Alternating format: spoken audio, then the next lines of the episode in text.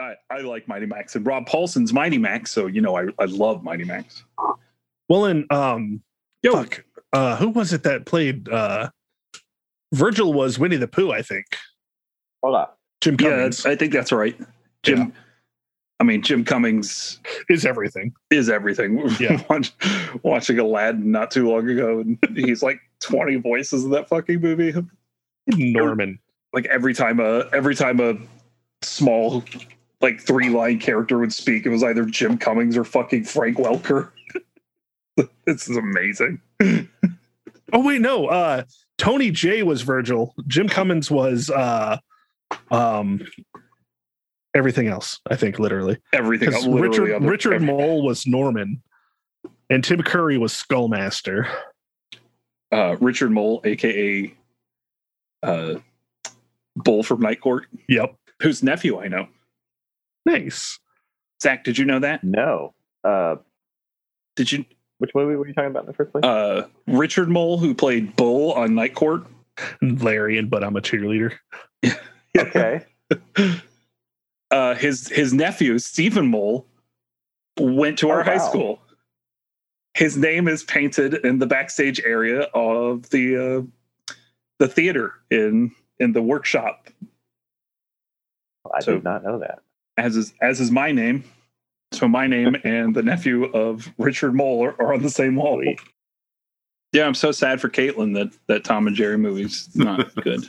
I kind of wanted to say that uh, I think the worst part of the Tom and Jerry movie is that there's no Bollywood dance.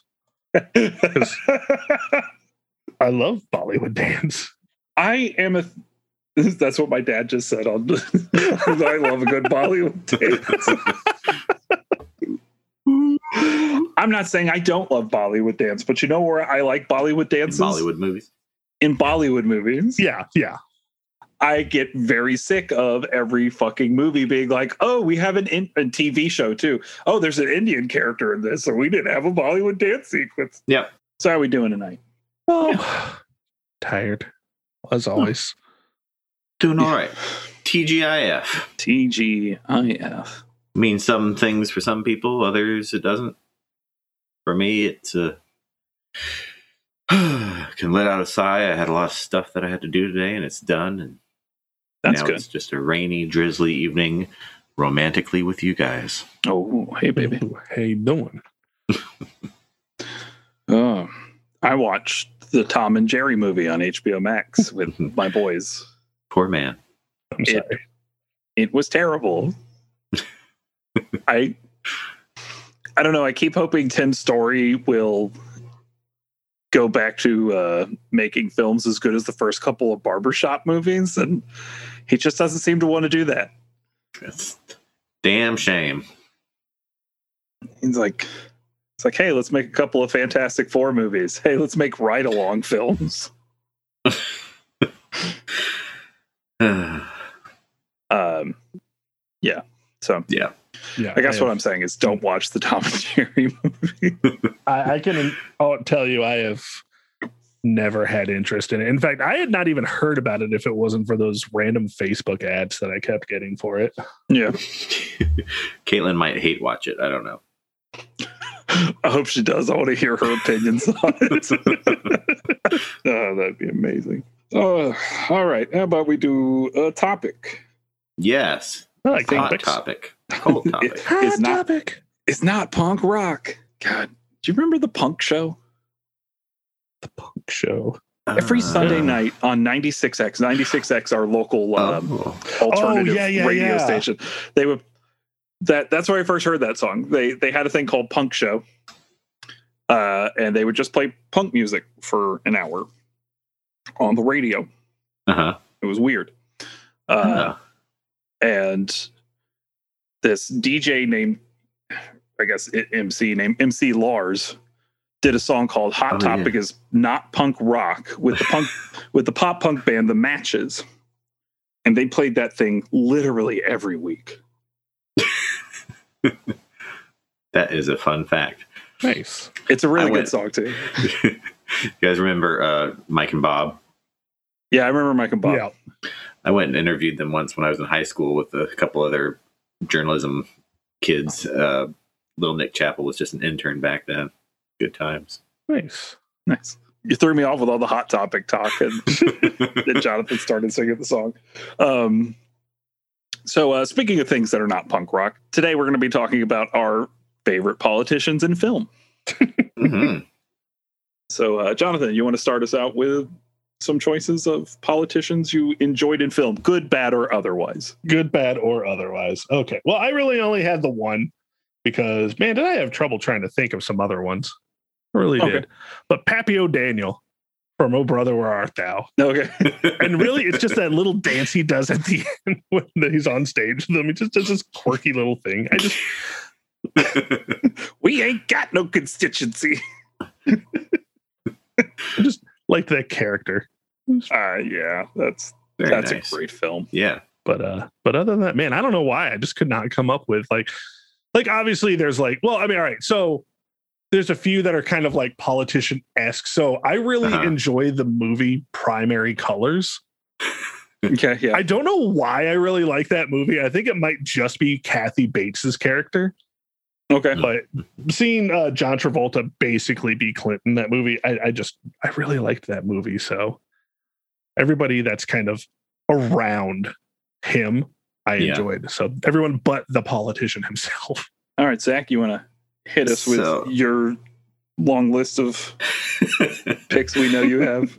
yeah, it's like uh, okay.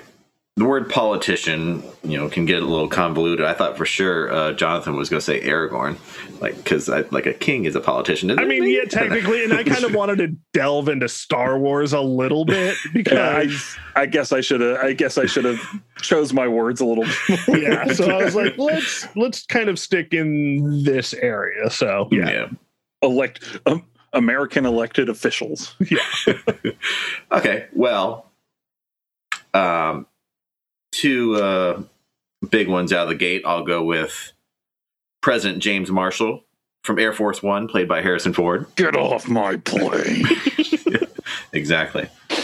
Then you got President Thomas Whitmore from Independence Day. I'm I'm not going to do that. So. good call like that Did you you want me to do it? Because I'll do it.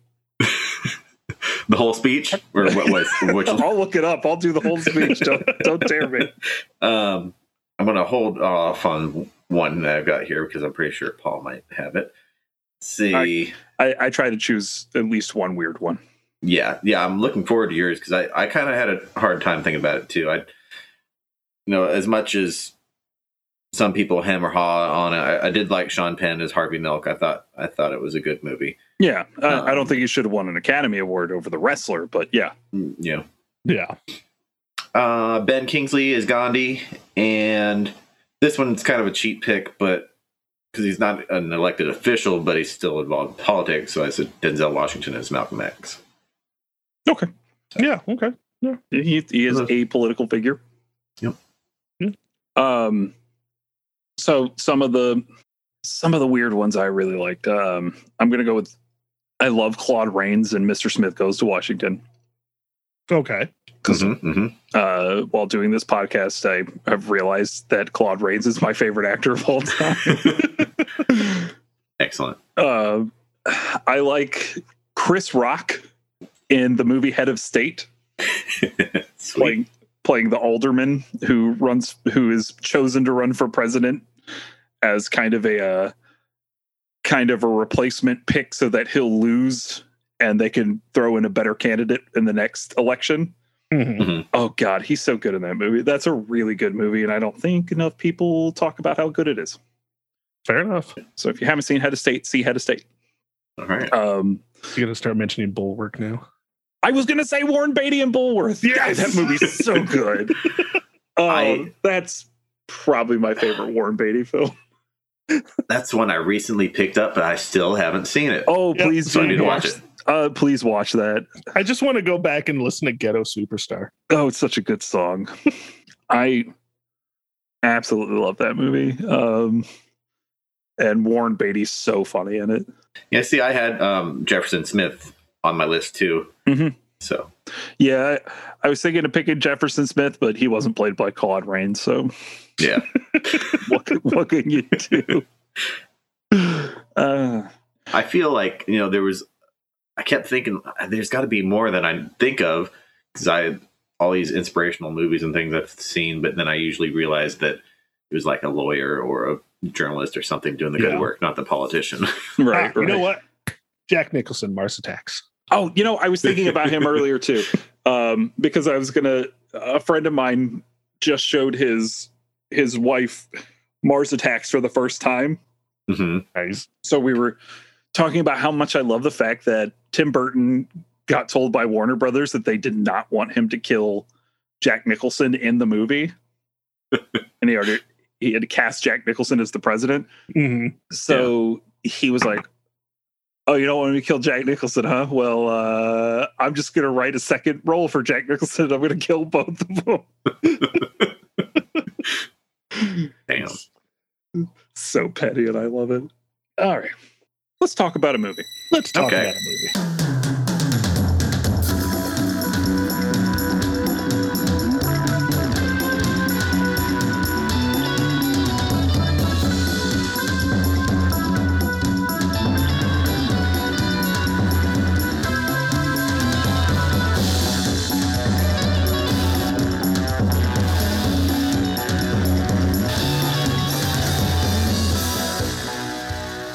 All you beautiful people out there in podcast land. My name is Paul Workman, And I'm Jonathan Pierce. And I'm Zach McCoy. and we are your Oscar Grouches. Welcome back to the Oscar Worsty Podcast, a show where we discuss Oscar winners throughout history and try to determine where the Academy went wrong, if they went wrong, and what film are we watching this week, Zach? We're watching All the King's Men, which is the story of politician Willie Stark, who whips the Hicks into a frenzy and rides the poor white vote to power. Hicks! Hicks. We're not talking about Bill. Nice. Bill wouldn't like him. No, he would not.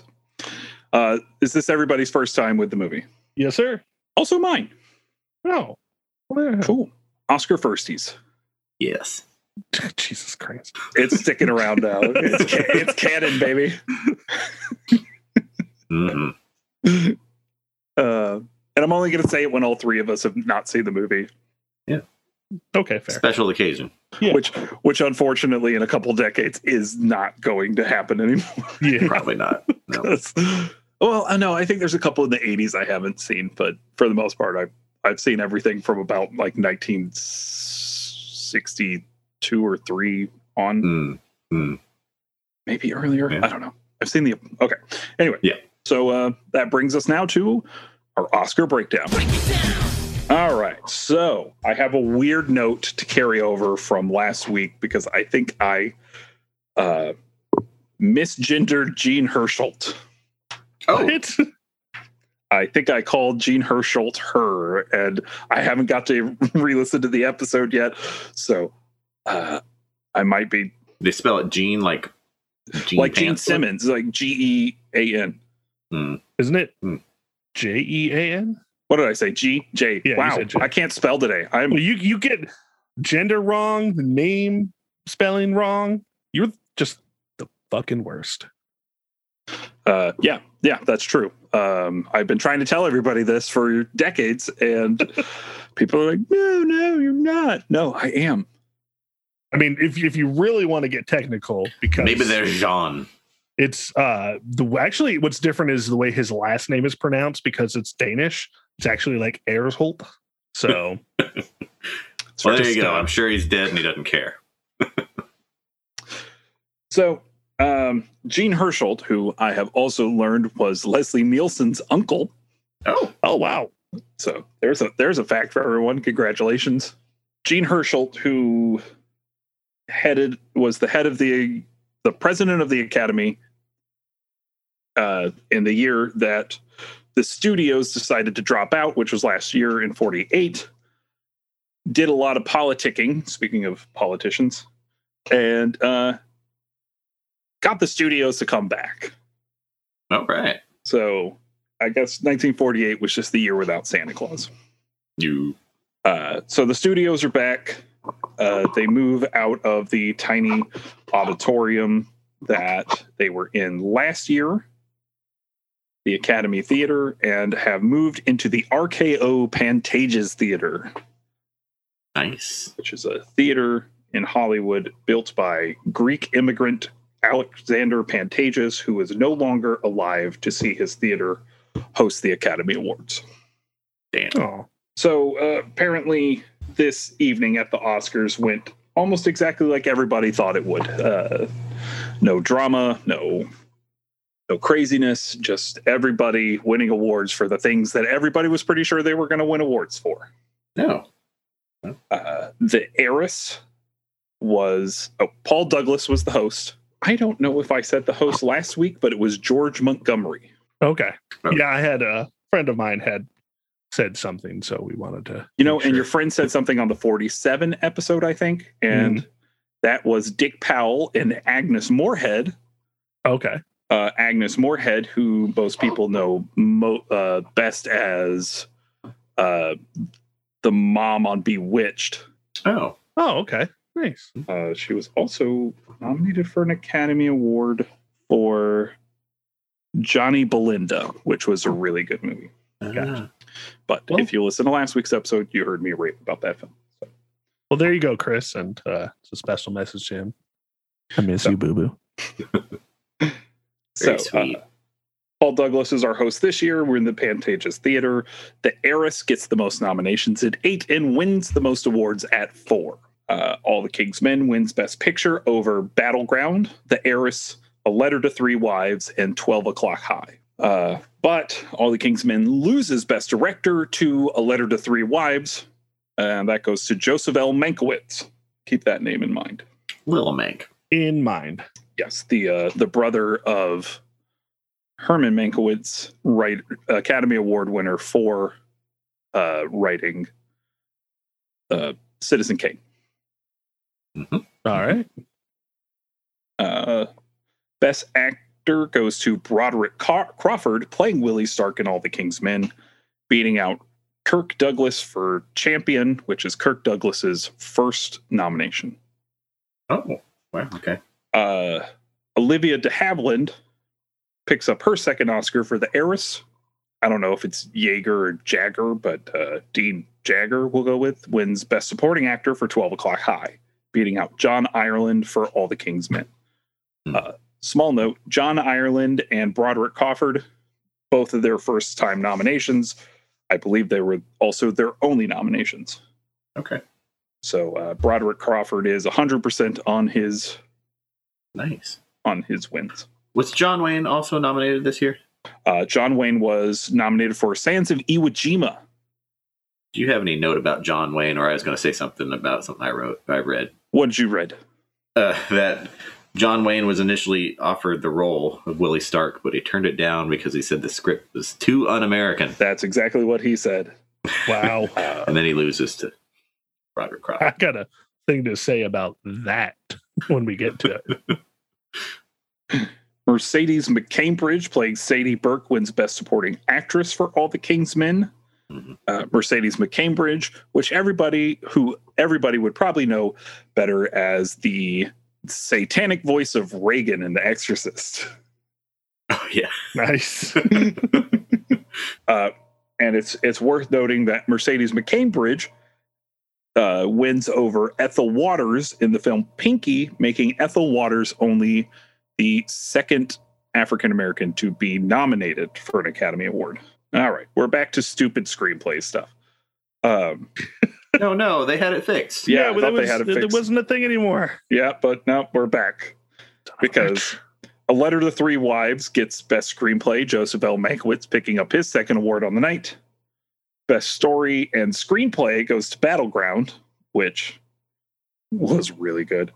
Um, Best Motion Picture Story goes to The Stratton Story, which was a film starring uh, Jimmy Stewart, Okay. which I Hmm. actually own on DVD. I bought a like box set of Jimmy Stewart we uh, like B movies. and it, I, I got that and the FBI story and something else, but I don't remember what the other thing was. Uh, Oh, Spirit, is- of, Spirit of St. Louis. oh, nice. Okay. The so was screenplay um, adapt adapted and motion picture story? s- screenplay, story, and screenplay, and Right. motion picture story. Uh, Jesus. This- Wow. Just fucking with us. I I don't even know what's going on. Um, and All the King's Men was only nominated for screenplay, but not story and screenplay, and not motion picture story. Uh, best documentary feature goes to Daybreak in Udi, which is a film directed by Terry Bishop about cultural changes in Udi Enugu Okay. in Nigeria. Uh, best documentary short subject there's a tie between A Chance to Live and So Much for So Little. Best live action short subject one reel goes to Aquatic House Party. That sounds fun. That does sound fun. Um, it beats out what I think should have won Roller Derby Girl, Oh, yes. uh, which is on YouTube. So you, you can watch that right now. All right. is it is it your wife? I wish it was my wife. She deserved to have a documentary made about her. I will tell you that. She was she was incredible. I saw her once. It was great. Yeah. Good times. If Jonathan knew what was happening in the game, he probably would have told you how good she was too. I kind of picked up a little bit, but all I know is it, it, it's basically what if NASCAR was really hot chicks that could kick my ass, is how I caught it. Everybody's making a left turn a lot, That's that's kind of fair. but but it, but it, but it was definitely a lot of fun. Um, but I will say, it, roller derby is one of those one of those sports that if you don't have the rules in front of you, it just looks like a bunch of people skating around. And if you know you don't have if you don't have commentators kind of guiding you through it, Mhm. it it can be confusing. Yeah. I just like I could just imagine the commentators just being like the commentators in cricket. Like I don't understand the words that they're using, but it sounds cool.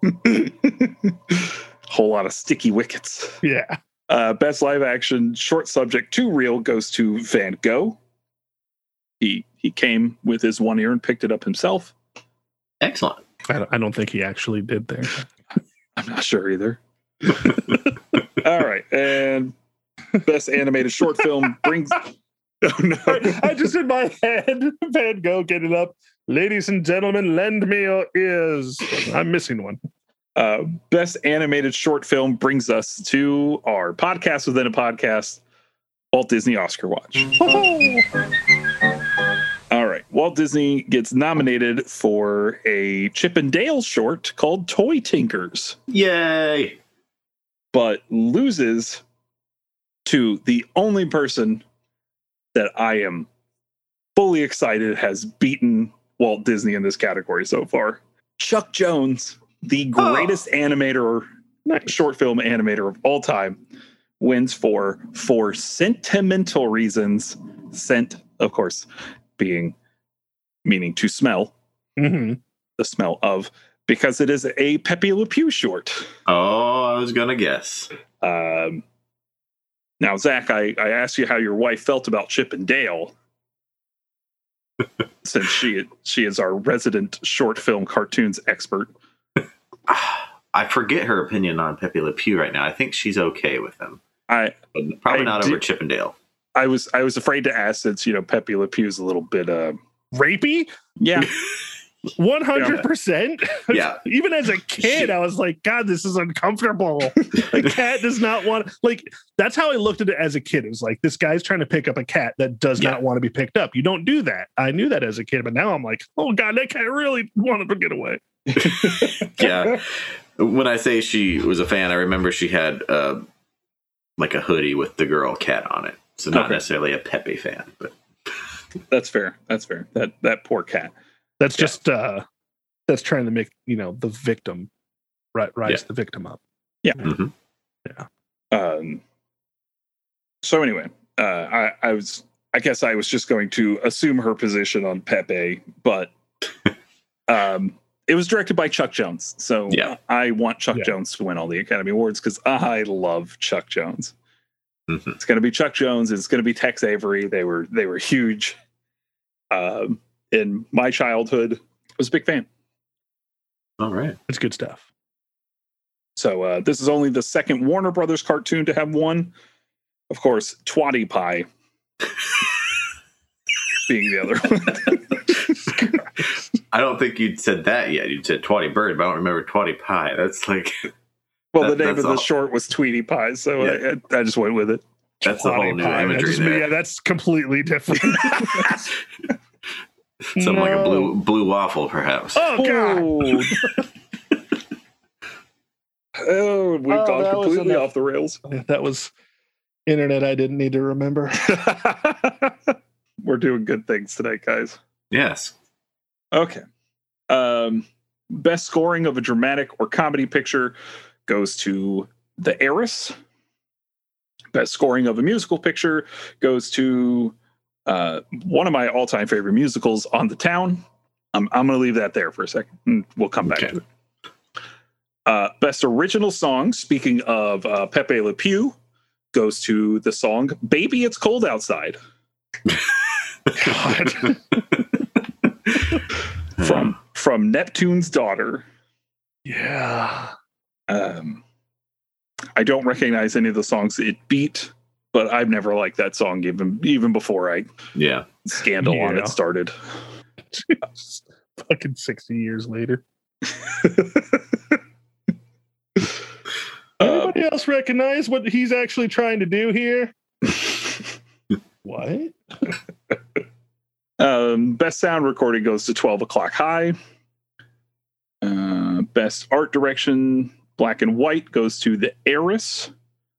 Best art direction color goes to Little Women, and this is like the second big adaptation of Little Women after the one starring Katharine Hepburn as Mhm. Jo. Best cinematography, black and white, goes to Battleground, which is a really good movie. Best cinematography color goes to the John Ford classic She Wore a Yellow Ribbon, Oh, which was a really good movie. Yeah. Uh, best costume design, black and white, goes to The Heiress. Best costume design color goes to The Adventures of Don Juan. Best film editing goes to Champion, beating out All the King's Men. And best special effects goes to Mighty Joe Young, which was also a really good movie. cool. yeah, there's a lot of movies I wanted to watch that I didn't get to this week. Damn it. I'm really bothered this movie got nominated for editing. Yeah. really bothered by that. Me too. Me too. Yeah. I'm just glad it didn't man. win. Yeah. I haven't seen Champion, so I can't speak to how well that's edited, but Do you realize you are a champion in our eyes? Okay. Uh, our honorary awards go to Fred Astaire for his unique artistry and his contributions to the technique of musical pictures. It's real shame that Fred Astaire gets it and not also Ginger Rogers, who did everything Fred Astaire da- did, but backwards Yeah. Mhm, and in heels. mhm. Yeah. Yes, One of my that is true. one of my Yeah. all-time favorite quotes. But was easily replaced by a vacuum. yep. um, Cecil B. DeMille gets an honorary award for Distinguished Motion Picture Pioneer for 37 years of brilliant showmanship. Hmm. And he's not even done yet. Nope. Uh, Gene Hersholt, who is a man, uh, gets one in recognition for his service to the Academy during four terms as president. Good job. Yeah. Good job. Uh, they hand Best Foreign Language Film to the classic The Bicycle Thief, and the Academy Juvenile Award goes to Bobby Driscoll, who in 1949 uh, was in So Dear to My Heart and The Window. Okay. And uh, apparently, they there needed to be a vote threshold for the Irving G. Thalberg Award to be handed out, and nobody who was up for the Irving G. Thalberg Award hit that threshold. And Darryl Zanuck was pissed because he was one vote away from it. Wow. I feel like he's doing so much all the time. He might might have been deserving. Yep, that's our breakdown. Well, thank you kindly. Yeah. You're very welcome. Now, Um So, did this make the registry? It did make the registry.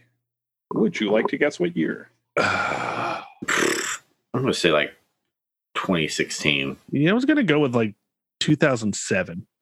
Oh, Jonathan, you're much closer. It was 2001, Oh, okay. Hmm. but neither of you wins the price is right. Uh, our 1949 class is only seven movies, Hmm. Including Adam's Rib, All the King's Men, The Heiress, The Lead Shoes, which is a short subject experimental film. The Uh, lead shoes, huh? one of my favorite musicals, On the Town, Hmm. 12 O'Clock High, and White Heat, which was a James Cagney film. Is the third man British? Yeah, I'm pretty sure the third man's British. Uh, yeah, I believe so. Carol Reed is British. Let's say that was yeah. Um, oh, God, Third Man's so good. Such a good movie. Yeah, London Films was the production company. So, thank you. Yeah. Yeah. all right. So, let's go ahead and talk about this movie. Let's talk about this movie. So, Mhm. just real quick question for you, gentlemen. Was the last 15 minutes pretty freaking familiar to you? yeah, a little bit. Yes, but my maybe gleaming over exactly what we're uh thinking about. It's going to hit me when you say it.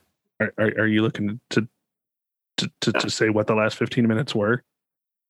I mean, Yeah, he's asking you to, to explain the last 15 minutes. reveal Oh, okay, what sure. what I'm reminded Um, of. oh, okay, sure, sure, sure, sure. Uh, a bunch of people and um, protesting Oh, oh, oh, yes, Over, yeah. yes, an impeachment vote, and yeah. Oh, exactly. um, I was thinking you're talking about. and a was movie, told, but- uh, "Hey, even if I don't win, let's make me win."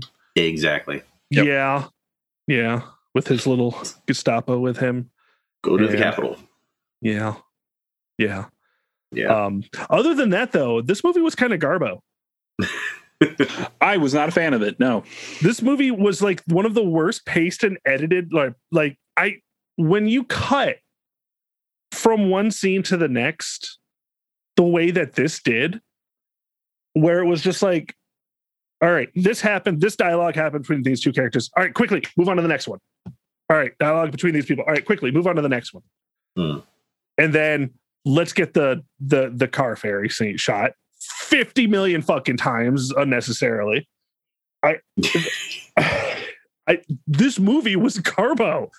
I like I just like that whenever a character was introduced, you could stop caring about them like 10 minutes later because they had their own the whole story arc done in like 10 minutes. It yeah, yeah. was like, hey, look, there's his son. His son wants to play football. Oh, now his son's injured. Yeah, I fell asleep when he got injured. I fell asleep a couple of times. Um, but I really didn't feel like I missed anything. I missed how his son got injured. And I could have easily rewound it, but I was like, fuck it, let's keep going. so, yeah. How he got badly, badly injured, or how he got initially injured. When he got paralyzed. No. Yeah.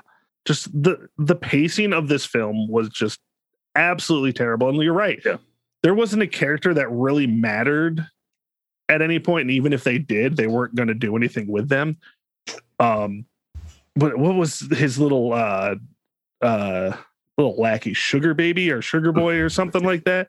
Where the hell Yeah. did he come from out of nowhere? Like this guy's fl- switch got flipped quick.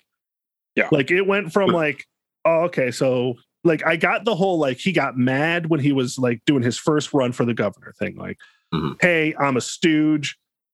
And it took me to get drunk and have a hangover to realize that I'm the stooge somehow. And I was like, he became this passionate guy. And I was like, oh, cool. That's the that's where I'd like to see this character go. And he when he does that, I know how to win thing, then all of a sudden he just turned into the bad guy. Yeah.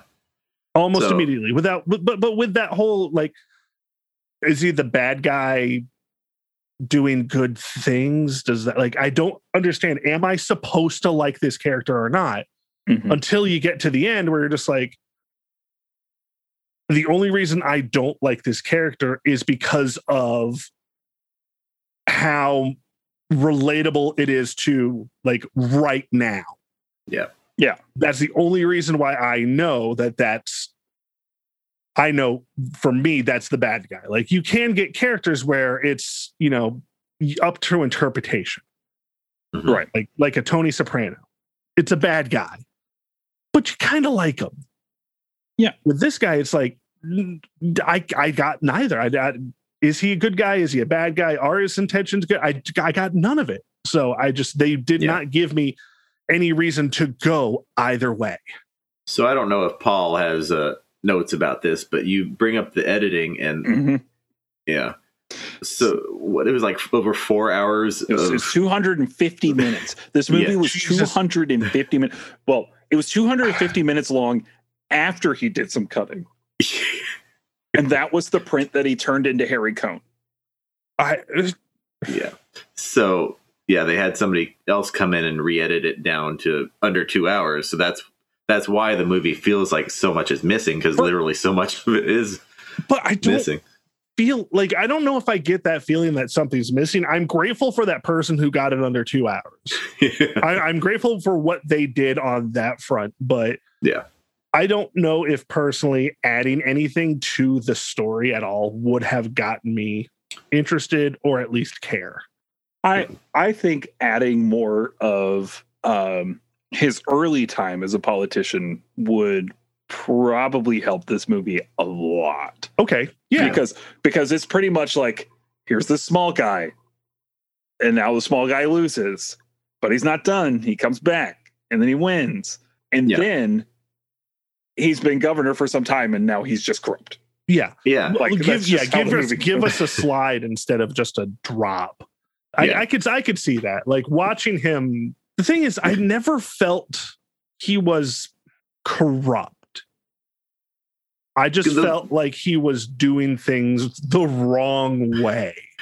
the that's that's one of the things that's missing though i think is like paul said they sh- they didn't show enough of the the transition enough of the fall into the corruption because it's just like okay he's ta- going to take money from these things but they don't expound upon it like who is he taking money from what is he doing that's bad i mean he's building these hospitals and these schools and things okay that's Yeah. great what what what is the backside of other than jack they writing in his little black book and stuff They literally just go, "This guy's got a lot of money. Don't know where it's coming from, but he says he's making deals. Deals? art of the deal show us some deals don't just tell us about the deals um, sorry I, I just started thinking about so zach watched this movie first and he he sends it our oh, yeah. our group. He's like, there's a scene about 20 minutes in that's going to be right up Paul's alley. it's like, oh no, what is this? This can't be good.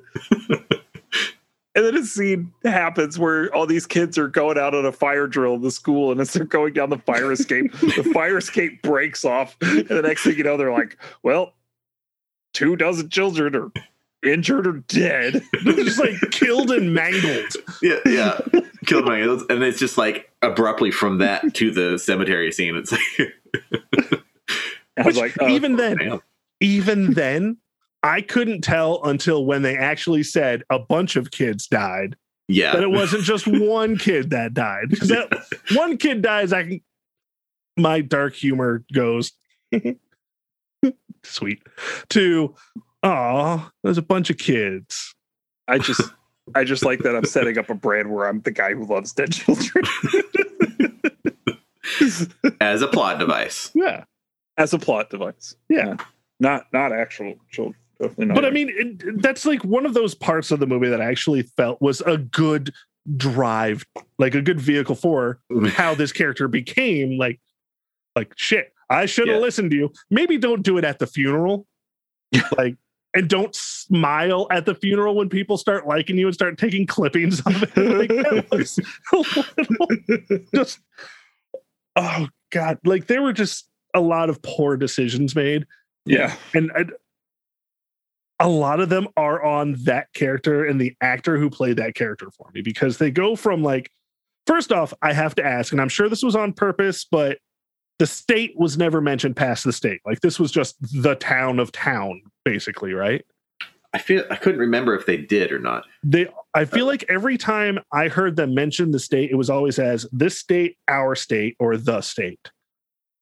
So, an, another note that Paul might have, but apparently he's inspired by uh, Huey Long. yeah, who was governor of Louisiana. Was it? Yeah. Okay, cool. Um, when did he start acting all of a sudden like in and with the accent and everything of the governor of New York? Because he goes mobster quick. yeah. Like and it like and I get the look of the time as well.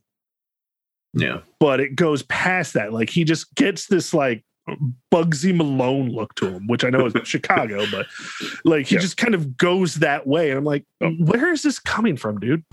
Was it Chicago? No, the Vegas.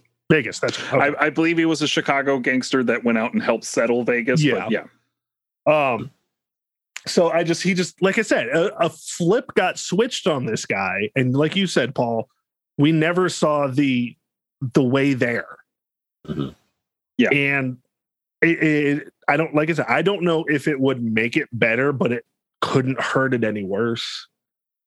Yeah. I don't like the thing comes down to I don't think I want to see a longer version of this movie, but No. there's things that are missing that make it a horror movie than it I- could be. I feel like I do want to see a longer version of this movie because if if the quick cutting and pacing is the issue with it, what happens when the movie has room to breathe? Okay, Yeah.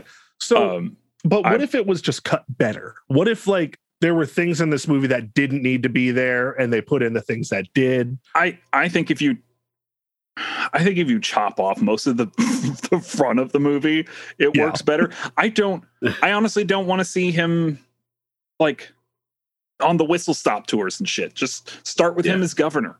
Yeah. Oh god. Um, Uh, those whistle stop tours. Like those are where I'm talking about the pacing. yeah. Because if you look at like how the people how immediate they turn around when the second he brings up let's talk about tax and then you see like the first person already turn around like hey director could you maybe tell your extras when's the good time to turn around? You are rushing every scene. And I I get I get what that's what that's setting up because you want to show how he becomes this grassroots candidate, how he gets on this populist message and speaks to people on a level that people care about because as soon as he brings up taxes, people are like, "Uh, I don't I wanna don't want to listen." listen to this guy. But But, they- as soon as he starts yelling, "Come on, you hicks! Come on, yeah. let's do but it!" they Let's- didn't do it right like how i would have personally fixed that would have been you do one train scene you let it give you give the full speech and then you Mhm. montage every one of them after that it gives you that that better pacing and it allows you to see how often and what they're doing with him with those train stops. Mhm. but instead it was like here's these like five full minutes of people turning around not caring but turning around instantly. I'd never seen Broderick Crawford in anything before, so it was like kind of random too, just like watching him in this movie because it, it it seems just kind of weird. The whole thing was weird. I.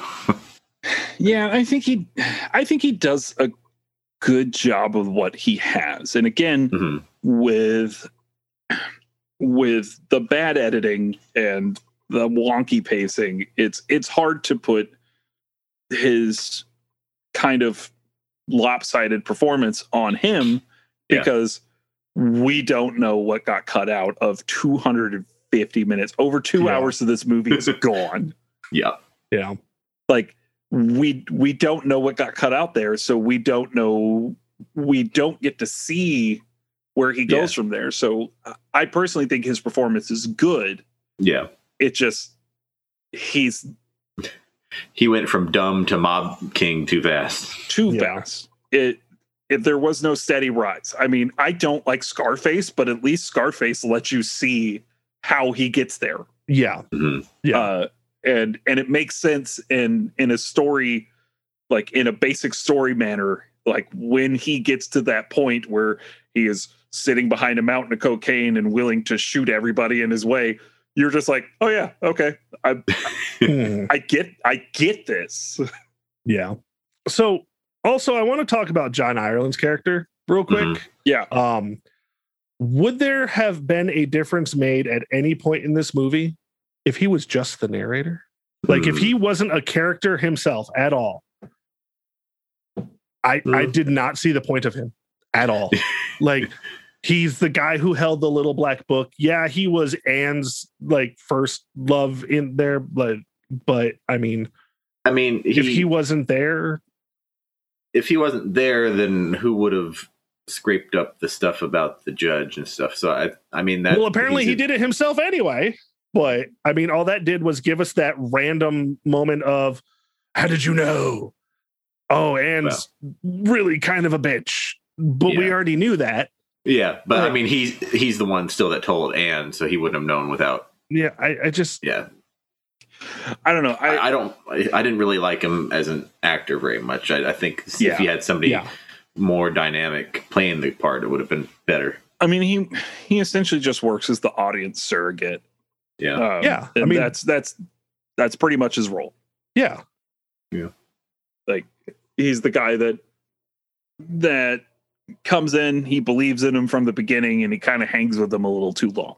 Yeah, yeah, And you know, there's a lot of people that could be said for with multiple cults of personality. yeah, no, It's like sometimes you just hang out a little bit too long, and you could, s- and a lot of times you see what's going on, and and most of those times you're just like, well, I mean, they did that one nice thing, so they could do another nice thing. yeah, yeah, yeah. So- Um, the Sadie character I actually kind of enjoyed. yeah. Um, I was I- going to say she was my favorite part of the movie. yeah, she she's just I like that strong woman character in the older films Mm-hmm. because they kind of have to make her even a little bit stronger.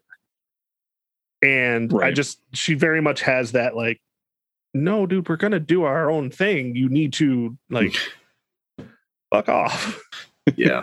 But yeah, I oh, I just- when, talking about, uh, I don't know, think about Anne's character. I, I just couldn't stand when she'd do her head thing turn when she couldn't look at Jack in the face. yeah, It's just- yeah. It's like I just wanted to grab her head and hold it straight. Like, stop doing that. Yeah, the Anne character, like character as a whole, I don't think uh was it Joanne Dru uh Mhm. did did bad as Anne. I think the Anne character was just Right, yeah, wasn't no, supposed to I be mean. a character you're supposed to like. Yeah, no. Yeah, she, just- she wasn't very well written either. Yeah. gosh, she's such a such a Melania. Wow. We're just doing these things, huh? yeah. I mean, there's just way too many parallels to ignore. Yeah, Um, but yeah, I, I just I do feel like there's a good movie here somewhere. Yeah. I do The- feel like it's possible. I'm just not interested because of what I was given. yeah. The novel won the Pulitzer Prize or something, didn't it? It's like Yeah, yeah. I mean, it, So- it was it was a real popular novel. It was huge. Yeah. And and again, I I guess um, uh, Robert Rossen was interested in adapting the entire novel because I mean he made an over four hour movie. yeah, So again, I, I I'm just gonna sit on. I really wish I could see the four hour version of this film. Mm. I mean, I'm not sure it's gonna be good, but I would like to see it. So let me ask you this, and I, I don't know if we want to bring it up or not, but have either of you seen the 2006 version with Sean Penn? No, I haven't. I, No, I've heard it's not very good, so that, I guess I didn't get it right twice. I mean, I, I, I, I'd be interested in watching it at this point Yeah. just to I see mean, what they do. James Mhm. Gandolfini's in it, and I just want to see that. yeah, But um, that and I'm not a huge Sean Penn fan. I'm just Me not.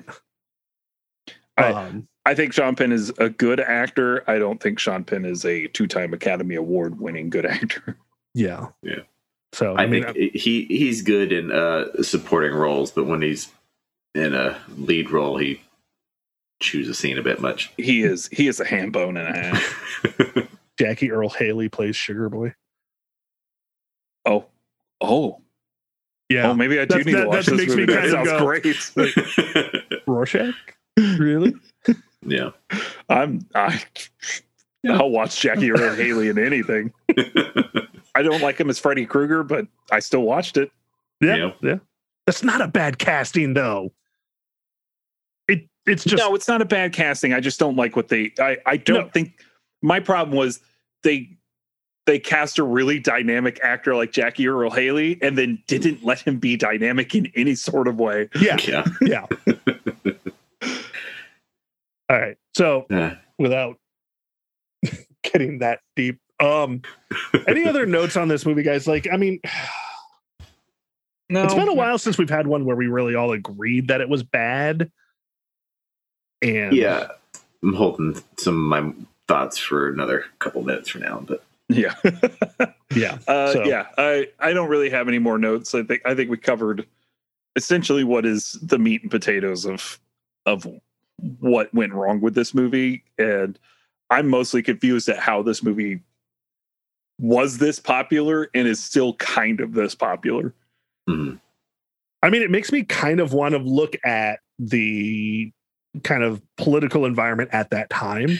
yeah. Apparently, there's a Ken Burns documentary on Huey Long, and that's one of the things that this actually kind of made me interested in. So, Uh, you know, I'll watch anything by Ken Burns. So, Well, I'm gonna go check out JustWatch, who should be sponsoring us, and see if that's streaming anywhere.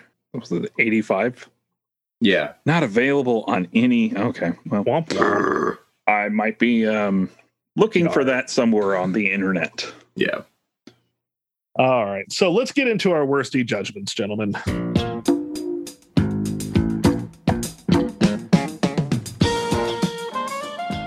So, Zach, does this movie deserve Best Picture?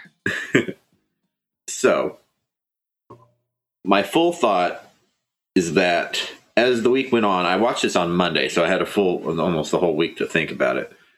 Um, I like the movie more the more time I had away from it. Like when it first finished, I was like, eh, okay, let's find the movie, whatever. But the more I thought about it, it, it felt more important, probably because of the time and because of Huey Long and whatever effect he'd had on Southern politics but still it's not a well-made movie so no um but it did strike me just like like you said I, I was even though it didn't click when you first mentioned it i was watching i was like holy crap this is this is january what was it january 6th the, Yeah, the, yeah. the capitol storming it's it was scary um Yeah. but when you have movies like the third man and um i also watched Letter to Three Wives which was really really good I didn't get to watch The Heiress yet, which I really wanted to watch, and I forgot about it. Um, but no, it did not deserve Best Picture. There was a lot um, of movies more deserving. Uh, fair enough. Uh, I'm a, I'm going to agree with you in the whole no, it doesn't deserve Best Picture because I don't get how. Uh, the only thing that I could maybe have like, I'm pretty sure I've seen the 1949 Little Women because my mom's a big Elizabeth Taylor fan and anything that had her in it. Um, and I can almost promise you that was better than what this was. I may not remember it, but I can promise you it was better and because Little Women. So, uh, Paul, Uh, I'm I'm going to start by saying no. I did not enjoy this movie. Um, I understand why. I mean, you have like the House Un-American Activities Committee is going on right now, and it kind of feeds into the political structure, which apparently Broderick Crawford a couple of years later will go on to rat a whole bunch of people out Ew. and um, fuck that guy. Yeah. yeah, the hell? um yeah so i i didn't get to watch all of the best picture nominees this year because i was still in the midst of watching Slamdance Slam dance. which was a really good festival. I enjoyed it a lot.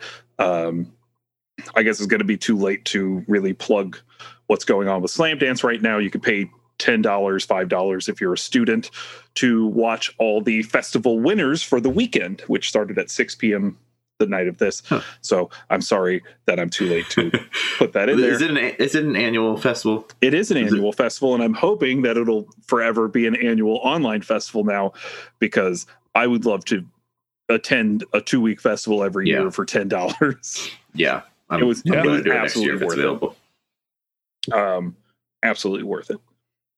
Um, but I did get to watch Battleground today, and I thought Battleground was as good as All Quiet on the Western Front, Mm, uh, but not not as dreary of an ending, which. Oh. Which actually kind of docked it a point in my book. I was like, um, as good as the ending was, I really like the dreary ending of All Quiet better. Yeah. I didn't get to watch The Heiress because uh, the file I had was incomplete. Um, don't know how that happened. I was really hoping because it's in the Criterion collection. I was hoping it would either A be on the Criterion channel or B be on HBO Max because they have a bunch of Criterion movies. Yeah. Uh, I did get to watch A Letter to the Three Wives, and I really enjoyed that film. I thought it was much better than this. Uh, also, all the little vocal effects whenever uh, the wives would go Yeah, into the, those those the were flashbacks. Freaky so but fun. funny. Yeah. What if it was Brad? what is it, Brad? so, Jonathan, uh, they're on a like a ferry boat, and the the water is whooshing, whooshing, whooshing, and then they transform the sound of the water into like this voice in this woman's head, and it was just like weird, kind of vocoded. Oh, So here's- God. Here's the plot to the movie. Uh-huh. Three women go on some like what class trip or something with their kids. yeah, not even their kids. Not even their kids. They're like chaperoning some some Yeah. other kids. It's really weird. anyway, they they go on this ferry boat, and as they're getting on the ferry boat, they get a letter from another woman in town who all of them have brought up at some point in the opening of the film, who said, "Today I'm running off with one of your husbands," but doesn't say who. Okay. So they're stuck on this ferry boat doing this little class trip or whatever. And each of them starts to reminisce on how fucked their relationship with their husband is. And like every and each of the three wives, which apparently the uh, the the original book was five wives, but they cut it down to three for time. Um each of the three wives goes into a flashback about their their relationship and each of them every time it goes back this voice in their head goes off and it's so weird Yikes. Yeah. oh, and Linda Darnell, what a beauty she was, oh what a beauty and um, Kirk Douglas, so handsome and awesome. also what a beauty um and 12 o'clock high i saw a long time ago and i really enjoyed that film but i didn't get to finish it today because Yeah, me either. I'm still halfway through it. yeah i had to be a dad today so that Yep. happens um It does. so anyway, uh, with those, as Zach said, Third Man came out this year. Oh god, Third Man is perfect. It is such Uh-huh. a good movie. Uh, I was able to pick up. I'm just gonna make a bunch of noise over here. That on Criterion. Here's my Yeah. Criterion. Yeah. I need to get that because I have the crappy StudioCanal version. Oh With the- god, I'm so sorry. The visuals were okay, but it doesn't have any subtitles, and the Yeah. sound is. Uh, Un- Unfortunately, this is the DVD. I missed out on buying the Blu-ray because they got the rights to it, then they lost them again. damn it! So the Blu-ray exists, but it is expensive as fuck. Well, at least I Um, got mine. And then and then the greatest musical of all time, On the Town, came out this year, which is uh, my favorite of the uh, of the Gene Kelly Frank Sinatra musicals, Mhm. and my Mhm. second favorite of those musicals, Take Me Out to the Ball Game, also came out this year. Oh, Nice. That film was so fun. nice. Um, so check those out if you get a chance. If you haven't seen them, All right. So, Paul, yes. does this movie, or is this movie, the worst Best Picture so far? Uh no. I I think for as many of its failings as it has, and it is many, there is a lot to glom onto historically, and there's a lot to glom onto uh at least in performances. I, I think it's a movie that just in a lot of technical ways fails itself. Uh, Yeah. It is sitting at my number 18 of 22 currently, right between Gentleman's Agreement and Cimarron, Hmm. because it remind Hmm. the pacing issues reminds me a lot of Cimarron. Yeah. Yeah. I, th- I think still think Cimarron's pacing was much worse, but It's was- it's it's under this film for me because the pa- Yeah. I think the pacing Yeah. is much worse. yeah. I'm going to go ahead and agree with you because this movie, I feel like, fails as a film. I think when it comes to the concept of this movie, it is just was put in some really bad hands that possibly could have been put into better hands and made a better movie. Um, it just too many poor decisions were made as like I said as a film. So does it deserve the worst? No, but it is down there. Uh, Yeah. it, it it's not you know racist or you know pandering to Nazis. So I mean, it, it- it gets a point for that. So congratulations for the bare minimum of not being racist or pandering to Nazis. Good job. Yeah. Yep. Zach, on to you, sir. So yeah, I, I'm feeling the same as you guys. No, but it's in my bottom five. I think as bad as some of the editing is, in a way, it was still kind of influential. Um, the like the fast paced clippings, not not really a montage, is like something different altogether. Which Just bad editing. That's literally all. Just like they were. I don't think they were trying for a style. They were just like, ah, um, probably cut yeah. tape. That that Yeah. was it. That's true. It it still sort of accidentally created a style, I think, but not a good style.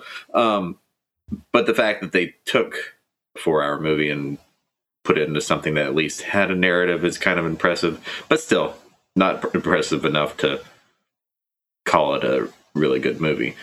Um, yeah, I I do think there was one or two particular scenes that stick out like when he had to go back home to do the um, little photo shoot with his family on the porch. It's like I think it was important to show that kind of thing. And the fact that you know, political corruption is nothing new in the 1940s. I mean, it's as old as time, but just the thing that just keeps hitting me over the head is that this movie's been out this long people like this have held political office, and yet we keep circling back in this vicious cycle. What the hell? Yeah, yeah, Yeah. Like here's here's a guide of what not to do. Yeah. Why did you not? Why did you still do?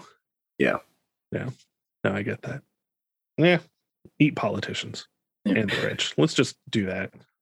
Dip them in some Chick Fil A sauce No, that I- you I- I- stole. Don't give money to Chick Yeah, I Fil was A. about to say, like, got not- it, Joe. not- I, yeah. I was going to say Yeah. Zach sauce from Zaxby's because that stuff is amazing. No, I'll dude, give- I was I'll give can you I some get the Viking- I want some of that Viking burger sauce. Oh, Viking burger sauce. I love Hey, Viking Burger.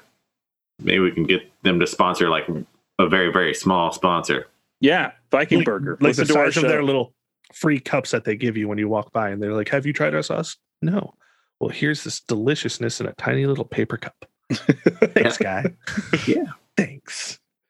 All right, guys. All right, so I'm going to try something that I wish I would have done when we finished uh, Gone with the Wind, Oh, which is I w- I would kind of like to do a quick decade review. Oh, yeah. just just kind of Yeah. determine where we sit as a decade. Um, I want to first. I'm I'm going to go over what came came out in the 40s, uh, and and then we'll go from there. So, of course, our best pictures for the 1940s were Rebecca, How Green Was My Valley, Mrs. Miniver, Casablanca, Going My Way, The Lost Weekend, Best Years of Our Lives, Gentleman's Agreement, Hamlet, and All the King's Men. Uh, I guess uh, for Zach and Jonathan, what was your favorite from this decade? Yeah. Just make the guy who came in unprepared first. oh Um, well, I can go first. No, no, no. Uh, I think of this decade. I mean, I know you both are going to say Casablanca, but I'm going to say Casablanca. yeah, I I liked how green was my valley better. nice. Oh wait, no, no, hold on, hold on. Oh, no, I got how green was my valley confused with a movie that's not that movie. Um, which one did I get that confused with? Uh, man, none of the movies from the 40s. That's what it was. The romantic comedy that I'm already. I think oh, it oh. happened one night. It happened one night. I got it confused Or- with that. So no, you Casablanca. with you. yeah. You were thinking of probably you can't take it with you. yes, right? that's the one. Um, close. That's thirty-eight. Yep. Yeah. Uh, so no, Casablanca is the best of the 40s, easily. And I know I wasn't here for that episode, so let me just go ahead and get my uh, opinion in. I liked Casablanca. I didn't like it as much as everybody else does, but Yeah. I like it. It's a good movie. Yeah, it's my number one. It's it, it's a perfect movie for for me, and um, Yeah, Yeah. it's it's it's also my number one. It's my number one in the ranking so far. It's my number one of the Yep. decade. Yeah. Uh, I love Casablanca to death, and uh, you can you can listen to us gush over that film on that episode because it is perfect. Uh, so, what was your least favorite film of the decade? I'm torn. All right, Um, Natalie, what do you got? Sorry, that was a Natalie Imbruglia reference. yeah, no, I for, got the joke. for anybody who, who didn't catch it. So, um, first off, I'm going to point out that this decade kind of sucked. Oh, see, If you like, honestly, it really kind of did for me. Like, of all the things, I think the only one that I said I kind of liked or I did like was like Casablanca. Um, and The Lost Weekend had its moments, like bats. Uh, but I'm torn between Hamlet and this movie, All the King's Men. Uh, I'm going to give it to this, All the King's Men being the worst of the decade, just because uh, Hamlet had that damn fine, awesome sword fight. And there, I feel like this movie would have been better with a damn fine, awesome sword fight. Yeah. probably. Yeah. All right. Well, um, Oh, Oh, what? how did I miss Mrs. Miniver? Fuck no, Mrs. Miniver was the best. Okay, it was really good. Yeah, it's, I'm sorry. it's my number. it's my number two in the rankings right now. Yeah. So yeah, I'm I'm there with you. All right, Zach, what, what was your worst? So I'm looking at this movie or uh, Going My Way, which I I know you know Jonathan liked the bit as uh, you know feel good you know Yeah, that's the only reason. It was a feel good movie. yeah, but the, it was for me it was an incredible decade, but maybe not necessarily the, for the winners. There's so many good movies. See, that that's out the thing. 40s. It's, it's the winners that I feel Yeah. like is the failures. Yeah, but since since those are our topics, that's where we're sticking Yeah. with right now. Um, I'm gonna have to go with Going My Way. I it was the one I enjoyed the least. And I, I get that. Yeah, I do. it, I did not feel good watching that movie. It is my least favorite as well. it is also my number my number 21 out of 22 on my rankings. I, And again, I get it. I just I enjoyed the feel good of it, but it was, as I had said in that episode, just a, a hey, who wants to listen to Bing Crosby sing? Here you go. Right. Mhm. That's Mhm. that's all that movie was about. Okay. Yeah. Now I'm going to remind everybody of where of all the films that had come before this. Uh, the 1920s, of course, being Wings and Broadway Melody were the only two. 1930s being All Quiet on the Western Front, Cimarron, Grand Hotel, Cavalcade, It Happened One Night, Mutiny on the Bounty, Great Ziegfeld, Life of Emile Zola, You Can't Take It With You, and Gone with the Wind. And now I'm going to ask, is the 40s the worst decade of Best Pictures? Uh, yeah. Yeah, I think it is. And I don't think it's because any particular movie was the worst of them all. But I feel like I spent a lot of the movies in the 40s going, this one hits about the middle of the road. Mm. None of them swung either way too much. Mrs. Miniver definitely became one of my top five. I think I might even have it at number three. I might have to double. Milk definitely made me almost forget Hray Bubbles. Um, but yeah, I really do think that because of how middle of the road this decade was, I, I yeah, I really do think this is the worst so far. I'm gonna have to say no. I'm gonna have to go with the 30s. Um, with Great Ziegfeld, Life of Emile Zola, and Cavalcade just being movies that I did not enjoy watching. That just kind of drug that decade down for me. And then you know, we'll, you know, Gone with the Wind is a masterpiece, but it's a piece of crap also. So. I, I actually really enjoyed the 40s. Um, I could be jaded a bit by the other movies that I watched during the week too, but strictly on the best picture winners, yeah, I'm, I'm going with the 30s. yeah, I'm I'm I'm gonna say the 40s is not the worst because I get Casablanca, I get uh Mrs. Miniver, How Green Was My Valley, all all up at my my number one, two, and three spot. I I thought they were incredible. You know, there was that that run of those three weeks where they just kept topping each other for me. Yeah, Uh now going my way and all the King's Men and Gentleman's Agreement kind of drag it down for me a little bit, but populating my bottom five is also Cimarron, Broadway Melody, and Life of Emile Zola. So uh, I guess I, I also like fighting Nazis. So we're we're not Yeah. pandering to Nazis anymore. We're fighting them. So Yeah. so the 40s, the 40s kind of takes it for me over the 30s. Uh, I I like it a lot. Yeah. and I and I'm very excited to move on to the 50s. Anything in the 50s you either of you are looking forward to? The 50s, honestly, are probably the decade I have the least experience with. So I'm looking forward to seeing some movies I've never seen before. Jonathan, anything you excited for? I haven't seen anything. I'm the worst person ever in the history of ever. No, I've seen Ben Hur. So yes, I like Ben Hur. Oh, very nice. Uh, personally, I can't wait till next week. All About Eve is a great film. Uh, on the waterfront, 1954. Elia Kazan might be a dirty rat bastard, but that film is amazing. uh, and uh, yeah, uh, and Bridge on the River Kwai, one of my all-time favorite films. Okay, I've seen a couple then. I, I might Uh. be might be giving the shop away a little bit on that, but those are films I'm very excited to rewatch and see where they Yeah. they end up in the rankings. Sure.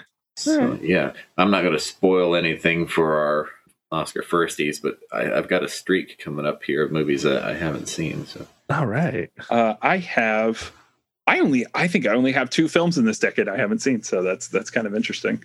Well, And I I'm not gonna, you- yeah. I'm not gonna let you know which. That's right. So you guys are going to have to stick around and listen to us and see if uh, you get Yes. for Oscar firsties.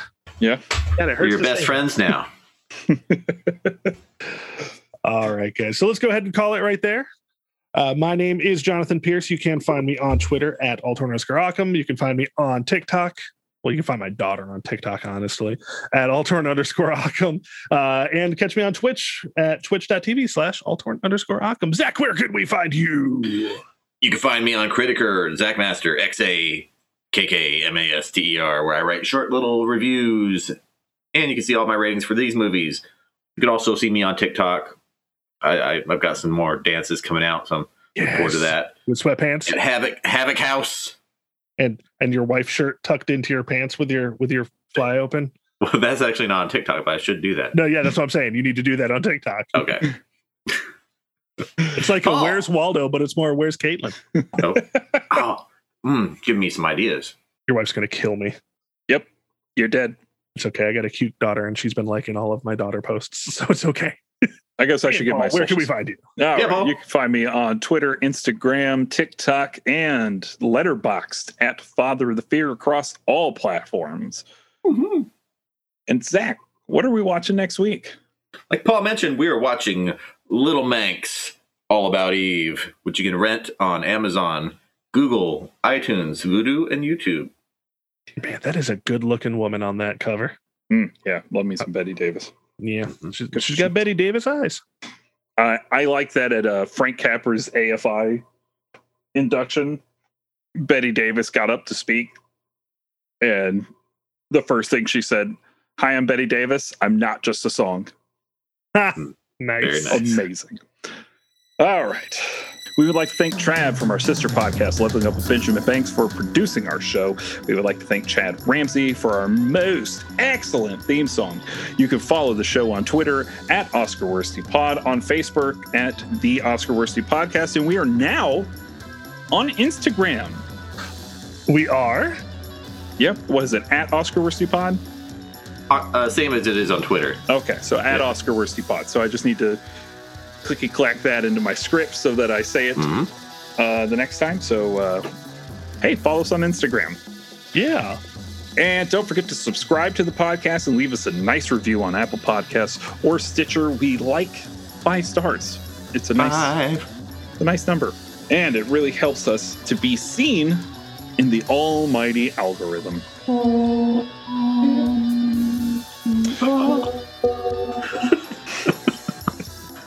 For Jonathan and Zach, I would like for you all to have a damn fine day.